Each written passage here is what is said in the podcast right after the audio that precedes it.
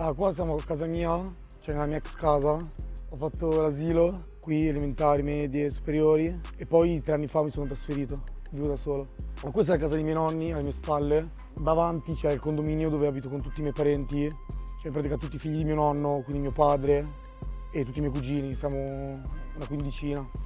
È un via vai, via vai di persone continuo e sono cresciuto, diciamo, in questo ambiente, quindi sempre in movimento, sempre in energia.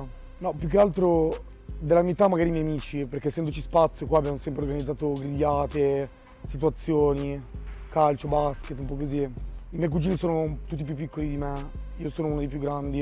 È una figata perché da sempre, cioè, sono abituato, capito, a, a vivere proprio in un contesto di, come si può dire, se vuoi anche proprio di altruismo, no? Di condividere proprio, oltre che lo spazio, anche proprio la tua vita. S, musica e quello che la ispira.